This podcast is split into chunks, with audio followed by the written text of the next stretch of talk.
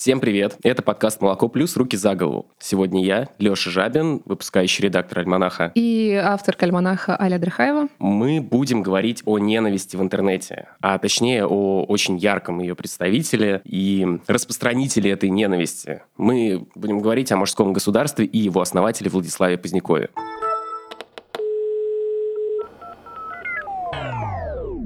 Привет, это Матвей. Перед выпуском хочу рассказать вам, что у «Молоко плюс» вышел новый выпуск «Альманаха», он называется «Ненависть». Этот номер вырос из идеи об ультраправых ультралевых. Там мы рассказываем про скул-шутеров, жертв геноцидов, маньяков и их фанатов, интернет-троллей, конспирологов и про другие занятные вещи. Заказать его можете по ссылке в описании выпуска.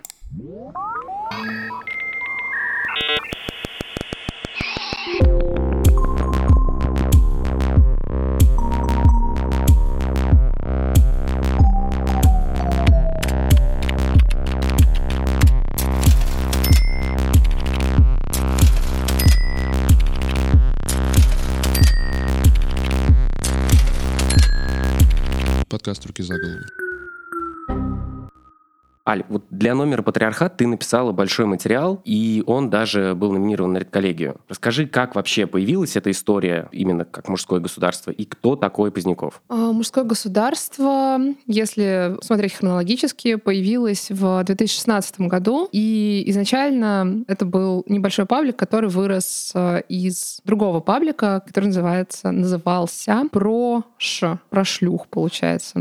Такие оригинальные названия у ребят. И вел тот канал Кирилл Кирюшкин, такая довольно одиозная фигура, можно даже сейчас, по-моему, найти его видео в интернете, если интересно. Так вот, тематика того канала была, собственно, незамысловатая, это, как можно судить по названию, всяческие мизогинные высказывания. По большому счету, то есть всякие мемы про шкур и оленей, простите, очень странно э, произносить все эти термины, но окунемся немножечко в атмосферу. Ага, мы теперь а. будем весь выпуск говорить э, как, именно как, в да, таких да, терминах. Да. Так вот, э, идеями Кирилла Кирюшкина, его соратников вдохновился бывший фельдшер и на тот момент фитнес-тренер, ну, кстати, он и сейчас фитнес-тренер Владислав Поздняков, который и запустил вместе со своими товарищами паблик «Мужское государство». В 2016 году паблик появился, довольно быстро он разросся, и, получается, там сидели на момент закрытия паблика около 150 тысяч человек. Угу. Паблик сейчас уже закрыт. Сейчас, да, сейчас в ВКонтакте паблик закрыт. Они, насколько я понимаю, в онлайне остались только в Телеграме. Это канал самого Позднякова, там где-то 80 тысяч подписчиков, плюс еще один его канал, там 45 тысяч подписчиков, и канал, э, собственно, самого мужского государства, там 20 с чем-то тысяч подписчиков. В 2016 году у них уже была какая-то сформированная идеология, или они просто занимались мемами, шкурами и оленями? В 2016 году они тоже говорили и писали исключительно о том, какие девушки продажные. И когда я вот для материала говорила с одним из сооснователей, как он себя называет, мужского государства, с э, Дмитрием Поповым, он э, очень настаивал на той версии, что вообще изначально этот паблик был создан для того, чтобы зарабатывать на рекламе. Соответственно, чтобы зарабатывать на рекламе, нужны темы, на которые все слетаются и начинается какой-то хайп. А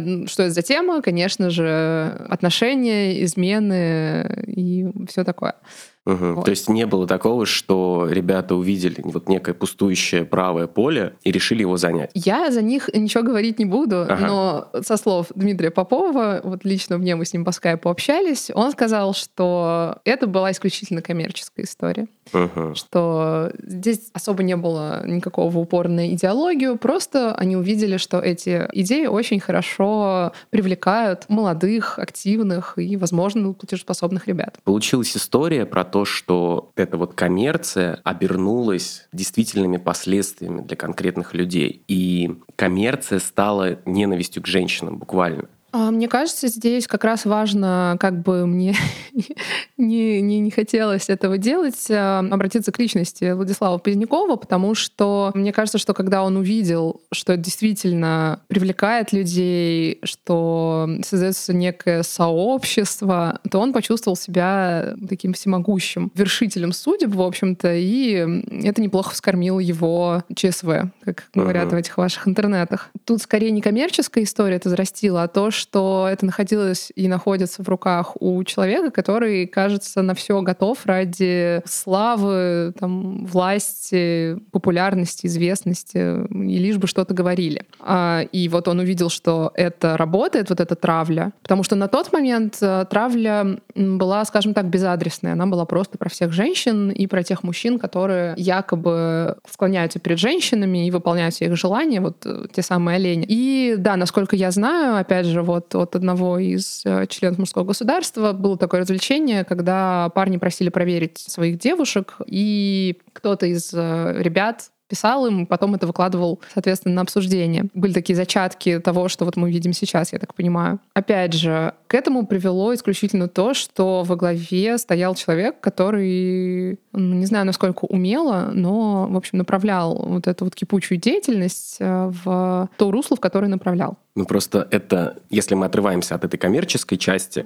то это очень похоже на риторику инцелов. Вот эта вот обиженность, озлобленность такая, типа, очень детская. Вот тут я с тобой не соглашусь, потому что если вот, да, с самими МГшниками говорить и упомянуть слово инцел, они ужасно сердятся, но это как бы фиг бы с ними. Потому что они считают себя чадами. Тут еще интереснее, потому что они-то могут считать себя кем угодно, но они скорее больше если брать какой-то зарубежный аналог, они похожи на вот это движение, которое называется «Мужчины, идущие своим путем». Вот, да, «Men going their own way» больше похоже на них, потому что если инцелы оперируют такими понятиями, как эти таблетки красные, черные, и считают... Ну, то есть главная мысль инцелов в чем? В том, что они лишены в этом мире секса, а, который вообще-то положен им по праву рождения. У МГшников такой вопрос вообще не стоит, потому что для них не столь важен секс э, как таковой, то есть они на нем не циклятся. Для них, э, как ни странно, важно то, чтобы мужчина был свободен свободен от навязываемых ему правил поведения. То есть от патриархальных мужчина должен, а, мужчина должен служить, мужчина должен обеспечивать а, и все такое прочее. Поскольку МГшники видят в этом не патриархат, а матриархат, они считают, что мужчина всем должен, потому что женщины так придумали, и вроде как им это выгодно, то они выступают против этого. И что интересно, когда я общалась в ВКонтакте с 19-летним, по-моему, участником МГ, у него была такая четкая мысль, что что я не хочу жениться, понарожать детей и потом лежать на диване. Я хочу стать э, самостоятельным, я хочу быть э, состоявшейся личностью, и мне вот это вот все не нужно. Ну, то есть это получается наоборот больше история про наличие выбора и свободы от патриархального общества.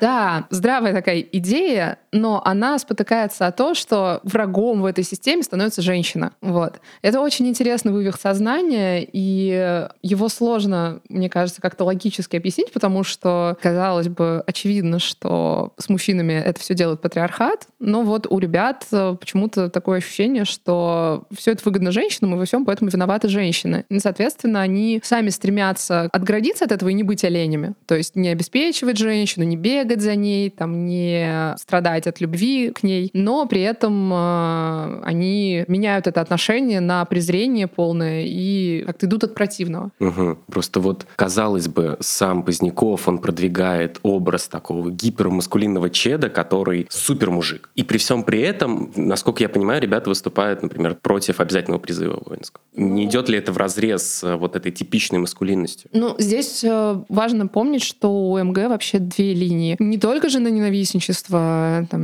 мизогиния и прочий э, бред, но и противостояние государству. То есть МГшник — это еще и лютый оппозиционер. А поскольку призыв — это исключительно такая государственная история, то эти парни, они говорят, что мы ничего не должны государству, поэтому до свидания. Вот. И получается, что вся их маскулинность, по большому счету, у них даже был манифест, его сейчас нет. Был на странице Позднякова манифест МГ. А в нем мужчина — это такой домостройный хранитель своей семьи, семьи. Это интересно, он не добытчик, потому что Женщина. Он не олень. Да, он не олень, но при этом он глава семьи, все происходит так, как он хочет, и он полностью все контролирует. Да, но при этом не служит, и при этом женщина тоже работает, если у него есть семья, потому что вот он не содержит. И мне кажется, что очень интересно, что вообще это, если как бы забыть, э, что это за люди, и забыть, что они делают, это звучит довольно здраво, да, что мужчина там действительно не должен никого обеспечивать и не должен идти там терять два года в армии просто потому, что он мужчина. Но у нас на нашей российской марксистской почве почему-то это все превращается исключительно в омерзительные сливы и препирательства с феминистками по поводу того, кого больше ущемили. Угу. Мужчин, видите ли. Ну вот как раз-таки в этом и видно очень их ущемленность, как они сами себя ощущают. Вот в этом я вижу схожесть с инцелами. Угу. Именно в обиженной такой позиции на мир. В этом смысле МГшники, они, с одной стороны, немножечко более агрессивные, потому что они мнят себя маскулинными ребятами, а инцелов считают тряпками. Но, как мы знаем, э, инцелы вообще-то намного более опасны. В этом смысле МГшники, конечно, в своей ущемленности не такие радикальные, скажем так. Еще я в своем тексте об этом говорю. Есть ведь двачеры, такая некая субкультура. И что забавно, у двачеров с МГшниками тоже терки. Да, потому что как раз-то здесь двачеры считают МГшников как раз обиженками и приписывают им, э, в общем-то, любовь друг к другу. Что раз вы не любите женщин, то, в общем-то, любите друг друга, и ничего вам не мешает.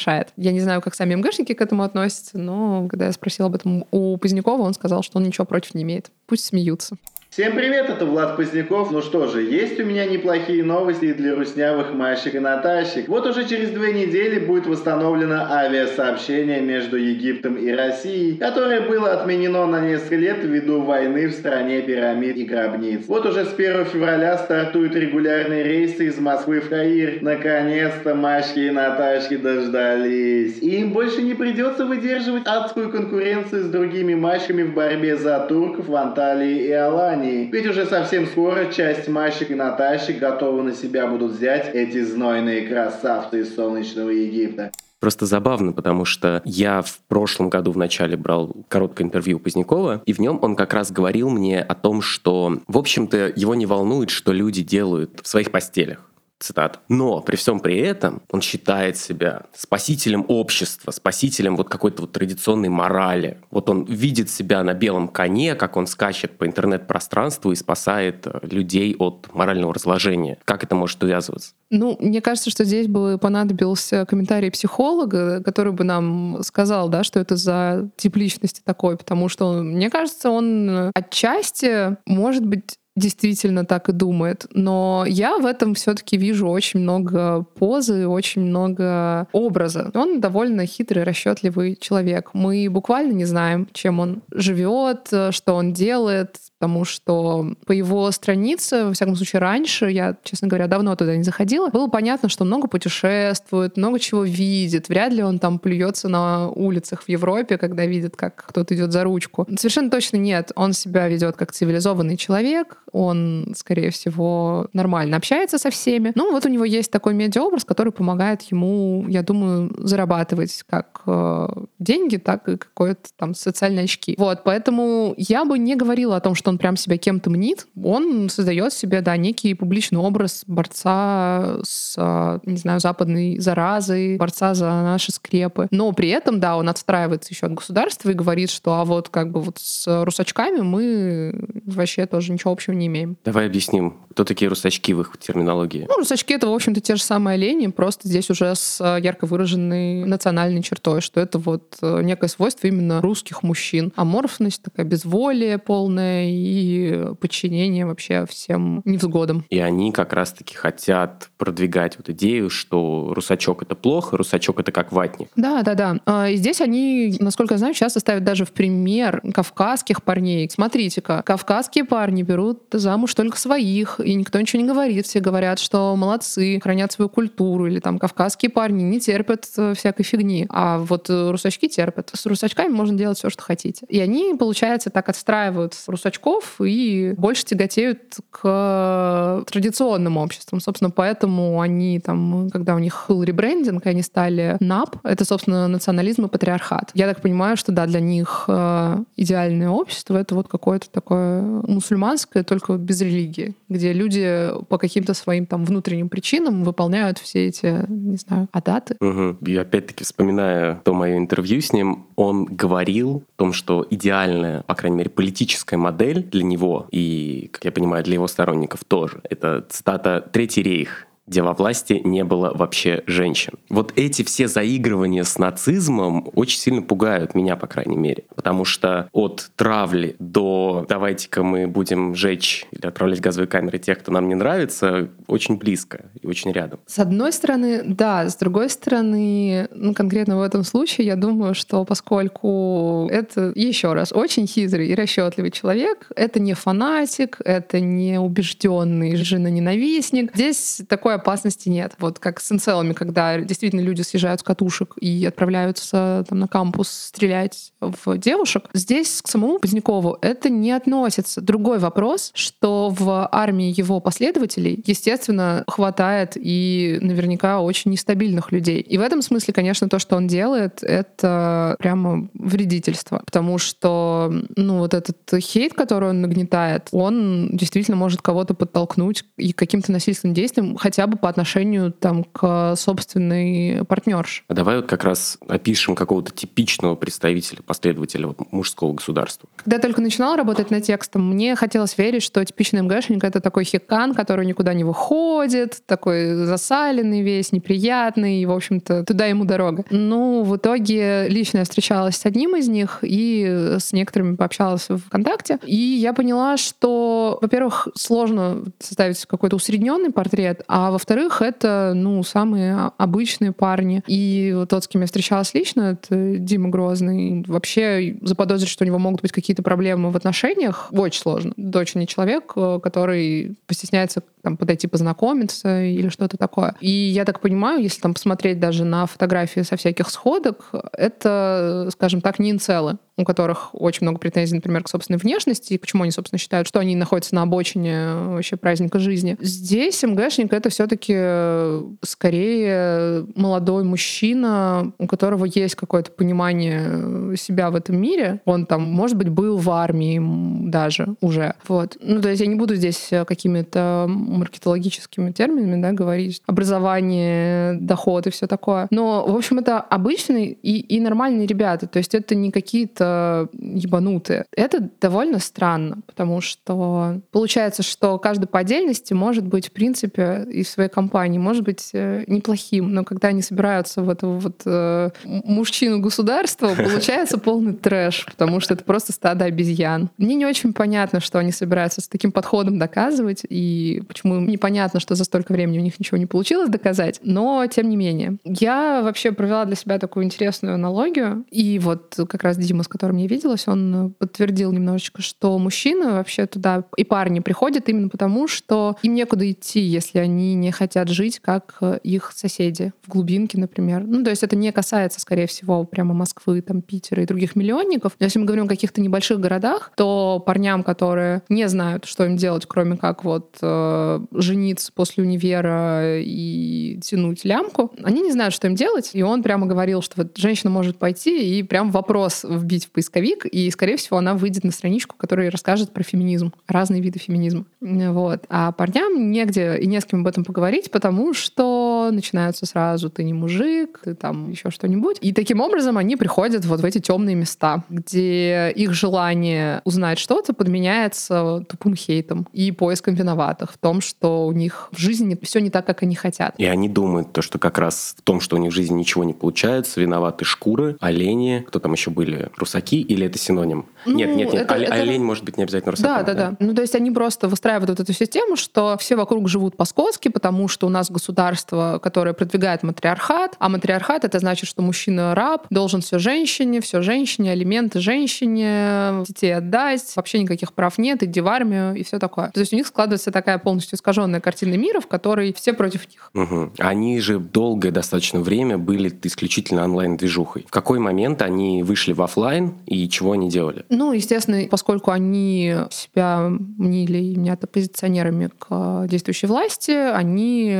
всячески пытались проявлять себя на оппозиционных же митингах. Это в 2017 году они вышли на митинг Навального, тогда же попали э, со своим вот этим вот флагом на страницы некоторых изданий, и ну тогда к ним пришла такая первая слава. И следующий их звездный час именно в общественном поле наступил в 2018 году, когда началась травля россиянок, болельщиц, за их якобы развратное, развязанное поведение. Потому что тогда ответственность за все это взял на себя тоже Поздняков, сказал, что вот, молодцы ребята, так и надо. Покажем, что нельзя себя так вести. Но помимо этого они еще встречались сами, региональные всякие подразделения, встречались в офлайне, у них, э, насколько я знаю, были такие встречи, они там занимались ножевым боем в том числе. Я не скажу, насколько это серьезные были занятия, но, в общем, они как-то так по-мужицки проводили время. И зна...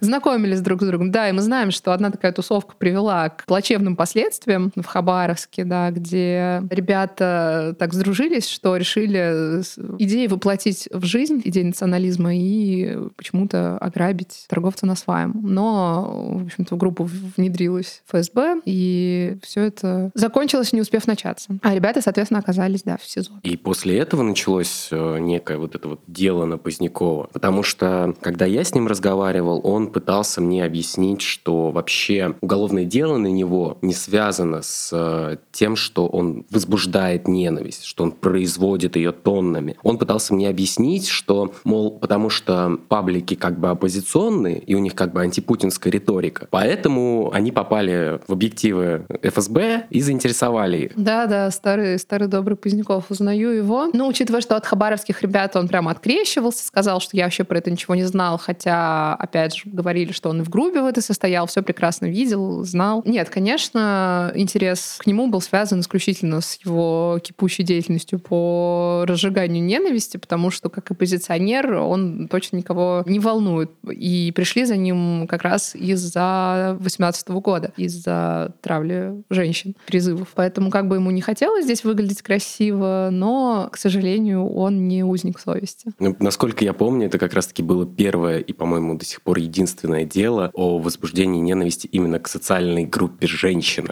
Да. И там тоже, насколько я знаю, здесь я не буду вообще врать, но тоже непонятная история про то, что вроде как говорят, что он даже начал в какой-то момент сотрудничать со спецслужбами, в общем-то, чтобы его не трогали особо. Но здесь я, опять же, не буду утверждать, потому что у меня доказательств нет, но я, честно, не удивлюсь. Ну, потому что, получается, он как только к нему какое-то внимание, которое он сам не хочет, он начинает сразу открещиваться от этого. Потому что помнишь историю, когда отравили девушек за то, что они снялись в клипе вокалиста Рамштайн? И mm-hmm, вот тогда да. он э, призывал травить девушек, он говорил о том, что если кто-то убьет их, то он не будет расстроен. И потом он сразу, вот по крайней мере, даже когда я с ним разговаривал по поводу этой истории, он сразу начал открещиваться. Он говорит, я никого не призывал, вот где здесь призыв вообще? Все это очень активно картавля, и вот цитата тоже хорошая у него была, да кому есть какое-то дело до этих шлюх? Ну, то есть он сразу начинает сливаться. Как он может претендовать на какую-то авторитарность у своих последователей, если он сразу же их сдает, сливается и вообще говорит, я тут ни при чем, это все они. Что, я как мамка буду за ними бегать? Ну, вот видишь, да, какой вырисовывается портрет, о чем я, собственно, и говорю. Это очень-очень скользкий тип. Мне тоже очень интересно, потому что, если ты помнишь э, эту историю с э, великолепным фотошопом, когда он вбросил инфу о том, что его убили за границей и запостили эту нелепую совершенно фотографию. И некоторые его соратники, я так понимаю, даже поверили в это. Ну, то есть уровень доверия запредельный. Что интересно, его соратникам, в общем-то, по барабану, потому что когда оказалось, что он не умер, они такие, ну, рофл. И мне кажется, что это больше, конечно, говорит не о нем, а о том, кто его слушает и смотрит. Ну, то есть это все-таки чуваки, которым, ну, скучно, и, в общем-то, все равно. Поэтому они прощают ему такие вот несостыковочки и вот эти вот э, сливы. Ну и плюс еще, мне кажется, да, довольно удобная позиция о том, что мы никому ничего не должны. Поэтому вот такая вот какой-то твист, который помогает им, и Позднякову в том числе, с одной стороны, жестко и очень бескомпромиссно продвигать какие-то идеи, а потом в какой-то момент говорить, о, я вообще здесь ни при чем. Вот. Ну, такая вот э, маскулинность по МГ. Да, по Поздняковски, скажем так. Ну, они ее действительно конструируют прямо на наших глазах. Такое жутковатое явление. Потому что оно полностью, мне кажется, основано на его личности в том числе. А в какой момент случился вот этот слом на именно Позднякова? Ohr. На авторитарность некую этого движения. Если, опять же, верить, чего бы я не стала делать, Дмитрию Попову, который утверждает, что в 17 году, после того, как к ним пришла первая слава, Поздняков почуял денежки и э, начал забирать всю власть в свои руки, то вот примерно тогда. Но я бы, наверное, не утверждала. Мне кажется, что это изначально была довольно авторитарная история, и человек э, с настолько раздутым ЧСВ, он вряд ли планировал делиться с кем-то влиянием, там, властью и прочее. Это его медийная площадка, и он на ней кайфует. Он не будет ни с кем делиться. У него там есть какие-то приспешники, которым он, у них, как это называлось-то, во ВКонтакте у них были эти конференции. Там люди, которые проходят какие-то проверки. Но в целом, как бы это изначально был проект с его лицом. Блять, смотри, смотри. Несомненно, несомненно, есть какой-то процент среди русских, да, баб адекватный там, какой-то минимальный процент. Вот. Но мы всегда исходим из большинства. Вот. Ты что нам предлагаешь в каждом посте, блядь, в конце делать вывеску, что вот там есть какой-то, блядь, там 1-5% порядочный. Нет, зачем? Мы исходим из большинства. Как только, как только мы увидим тенденцию да, к улучшению ситуации, когда вы перестанете быть меркантильными, когда вы перестанете э, раздвигать ноги перед первым встречным, когда вы перестанете спать с инородцами, да, когда это случится, я тебя просто вот клянусь, перед всей своей аудиторией, когда вот эта тенденция возникнет, мы сбавим обороты. Я тебе просто отвечаю, но что-то мне подсказывает, что эта, блядь, тенденция не возникнет никогда, нахуй. Насколько это вообще жизнеспособная история, учитывая, что сейчас, как я понимаю, они скрыли вообще, сократили всю свою офлайн деятельность и занимаются только там, дианоном, травлей, мемами?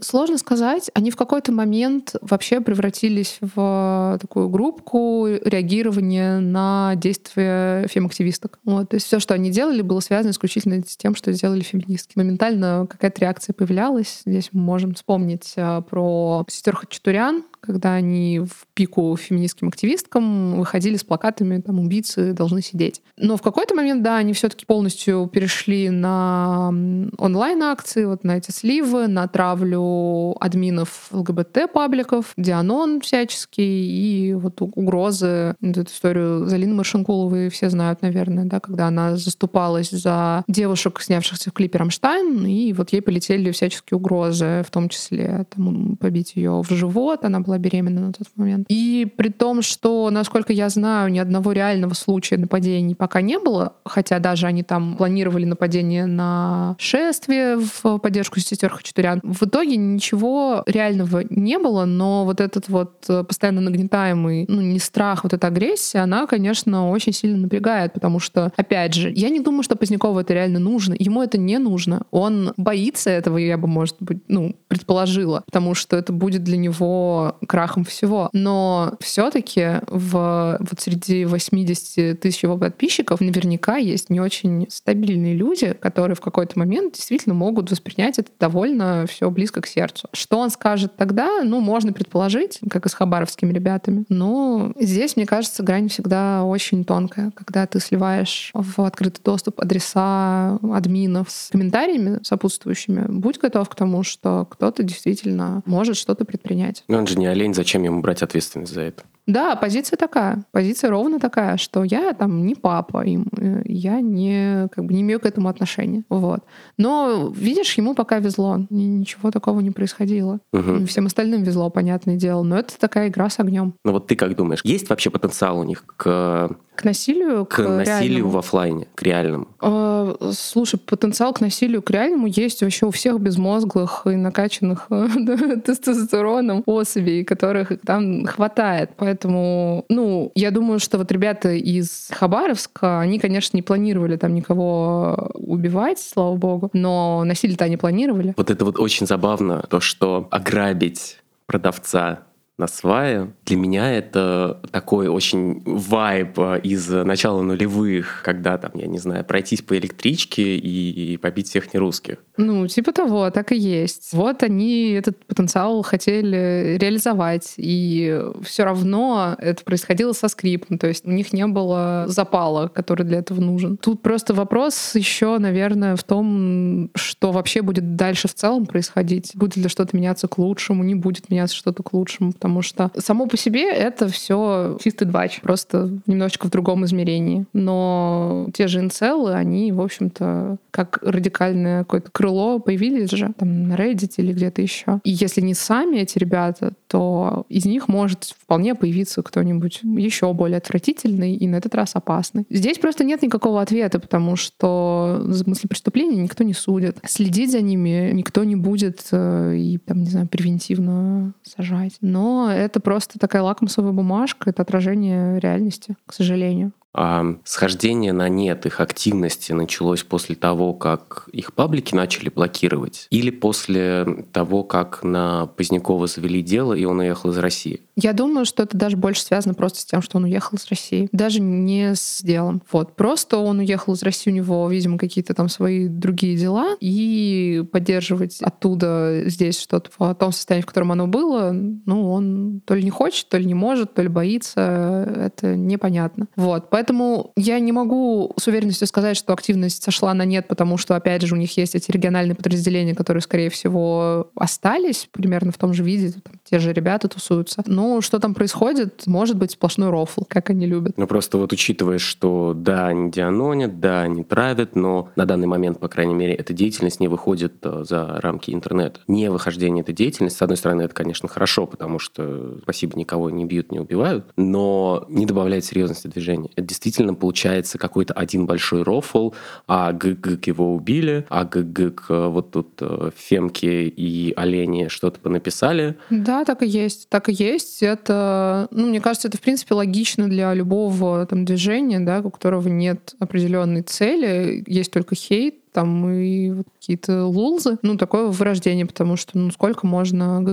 Э, потому что в идеальном мире они должны были бы прийти к тому, что они в ту сторону воюют, условно, и начать думать о чем-то еще. И в моем интервью с Димой Грозом, которое вообще-то продолжалось, по-моему, часа четыре, он сам приходил к довольно таким провокационным для себя вещам. Если человек берет себе за труд задуматься, а что же действительно не так в этом во всем, то он э, там, с помощью интернета может к чему-то прийти пути. Но когда он окружен людьми, которым действительно кроме ГГ ничего не нужно, то это все просто продолжается по кругу. Тут просто вопрос, что я не думаю, что туда приходит новая кровь какая-то. Я не думаю, что сейчас они так интересуют молодых ребят. Потому что они как-то выпали из э, широкого медийного поля? Скорее наоборот, потому что они пришли в широкое медийное поле и выглядят там клоунами. Мне кажется, что это скорее связано с этим, потому что это ну, довольно жалкая история. Потому что когда это было там сообщество сообщество, куда требовалось, не знаю, какая-то проверка, чтобы попасть в их ряды, туда не сразу пускали. Ну, то есть такой,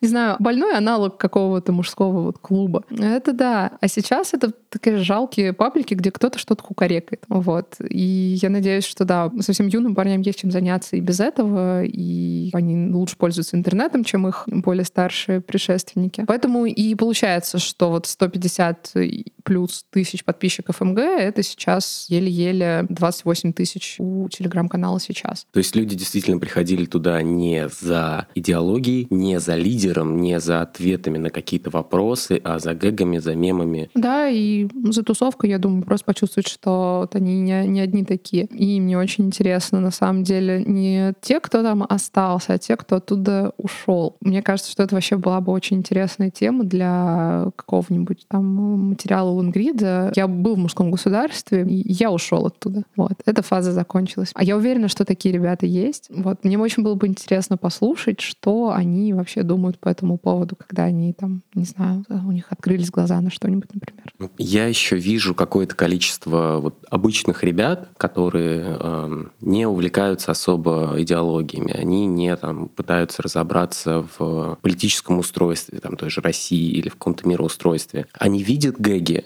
они видят какие-то темы, которые их как бы задевают. Ну, то, что стандартный пост в Телеграме Позднякова — это какая-то русская девушка приезжает в Турцию, там что-то постит э, с местными мужчинами, и по этому поводу начинает разжигаться огромное количество, там, даже не гэгов, а именно ненависти. Это очень понятно вот такому обычному там, среднестатистическому пацану. И за счет того, что вот это вот очень понятное какое-то низменное чувство, они привлекают к себе новых людей, как мне это видится. И вплоть до того, что когда в каких-то там, московских гостиных начинаешь шутить про МГ и Позднякова, некоторые очень серьезно реагируют и говорят, типа, а что такого? Ну, типа, правильно все делают. Слушай, я даже слышала какие-то истории или читала на каких-то форумах, когда женщины писали, что мой муж нашел эти паблики и вот считает, что все там правильно пишут. Это же кошмар, что мне делать? Опять же, это говорит об уровне самосознания и образования этих людей, потому что, очевидно, у них есть э, недовольство своей жизнью, у них есть вопросы к тому, что они видят вокруг, у них есть вопросы к себе. И почему-то лучшее, что они могут придумать, это наткнуться на подобные мемы и решить, что а вот она и причина. И если это может быть еще понятно для там, парней, которые учатся в школе, на первых курсах института, непонятно как это работает для взрослых мужчин, но тем не менее. Просто имеет ли смысл здесь говорить о том, что приходят новые люди? Они же просто подписываются и смотрят эти мемы, как на, ну, как бы 100 других таких же пабликов, которых сейчас, кажется, тоже пруд пруди, в том же Телеграме, наверное, да, потому что, насколько я знаю, очень многие активисты, активистки требовали забанить паблики, эти группы. ВКонтакте заблокировали. Во ВКонтакте, да, заблокировали, но в Телеграме не трогают, при том, что блочат какие-то другие там просветительские условно группы. Мужское государство почему-то не трогают. Но это не новые люди, это новые подписчики. Угу. То есть, опять-таки, это просто мемы. Да, это просто мемы. И, опять же, эти мемы, они влияют на повседневную жизнь. Потому что вот если женщина замечает, что ее муж это читает, и его отношение меняется, потому что он находит там ответы на свои вопросы, это уже как бы прямое влияние на жизнь. Мы, нельзя сказать, что это просто мемы, вот, э, и они не несут никакого вреда. Нет, несут. Но и каким-то там амбициозным заявлением Позднякова это тоже не соответствует, потому что, ну, он э, говорит и пытается это все представить немножечко другим. А вот как ты думаешь, на том поле, на котором это существует, и то, что это во многом просто история для него про зарабатывание денег, насколько и может ли это вырасти в какую-то действительно именно политическую силу? А это не может вырасти ни в какую политическую силу, потому что до сих пор нет вообще никаких подвижек в эту сторону, а их не может быть, потому что ну, люди, очевидно, довольно плохо разбираются как в историческом контексте, так и в каких-то политических аспектах, потому что, ну, они до сих пор э, не понимают каких-то базовых вещей, не знаю, смеются над феминистками вместо того, чтобы посмотреть немножечко матчасть и для себя, может быть, что-то понять. Да, вот этот вечный посыл, что вот мужчины служат, а почему феминистки с этим не борются? Ну, как бы потому, что если бы вы стали с этим бороться сами, мужчины, тогда бы, вот мужчины, которые входят в мужское государство, тогда бы вы были политической силой или хотя бы стремились ею стать. Потому что если у тебя есть группа людей, которые подвергаются какому-то вот, э, ну, скажем так, дискриминации, да, как только у вас появляется группа, которая против этого выступает, выступает на общественном уровне, вот она и политическая сила. Это не мемы. И сейчас же, так же, как закончилась их э, какая-то более заметная активность, как мне показалось, сразу же закончилась их оппозиционность, потому что претензия на нее у них была. Да, у них это, очевидно, была часть их образа. Ну, насколько я понимаю, эта оппозиционность, она повернулась еще больше в сторону национализма, потому что вот у Позднякова есть его канал, а есть еще канал «Бутылка». И вот в своем канале он продвигает всю ту же повестку со шкурами и там, Наташами, прости господи. А в канале «Бутылка» он как раз рассказывает про то, как русских людей ущемляют, ну, рассказывают про отвратительных мигрантов и про преступления, которые они совершают. Ну, то есть в это выродилась, в общем-то, и оппозиционная повестка. Хотя я уверена, что если у него там будут продолжать брать интервью, он везде будет говорить, какой он там враг Путина, самый первый. Но как часть именно какого-то публичного образа, ну, я думаю, да, с тех пор, как они там выходили на митинги и прочее, конечно, поутихло. Ну, это просто бесконечно забавно, потому что даже в ссылке на этот телеграм телеграм-канал, стоит четыре цифры, две из которых 14, а другие две 88. И это, не знаю, насколько это повод для уголовного дела, но это повод очень сильно напрягаться, мне кажется, существованием их. Знаешь, если бы было, если бы ему было там лет 13, я бы сказала, что это повод для разговора с батей. А сейчас это повод для психотерапии. Но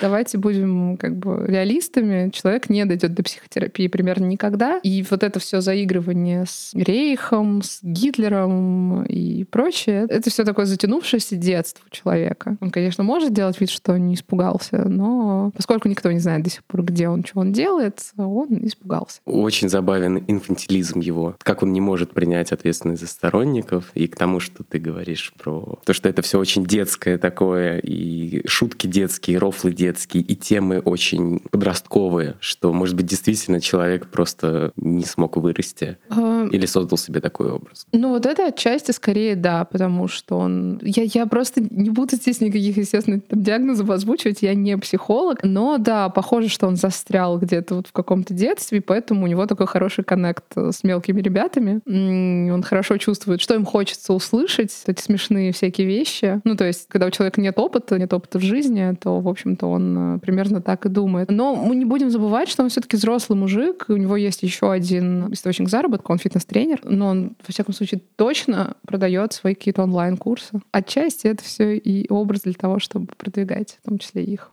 Сережка К. донатит 500 рублей, присылает ссылку и говорит, привет, Влад, что скажешь об этой крошке?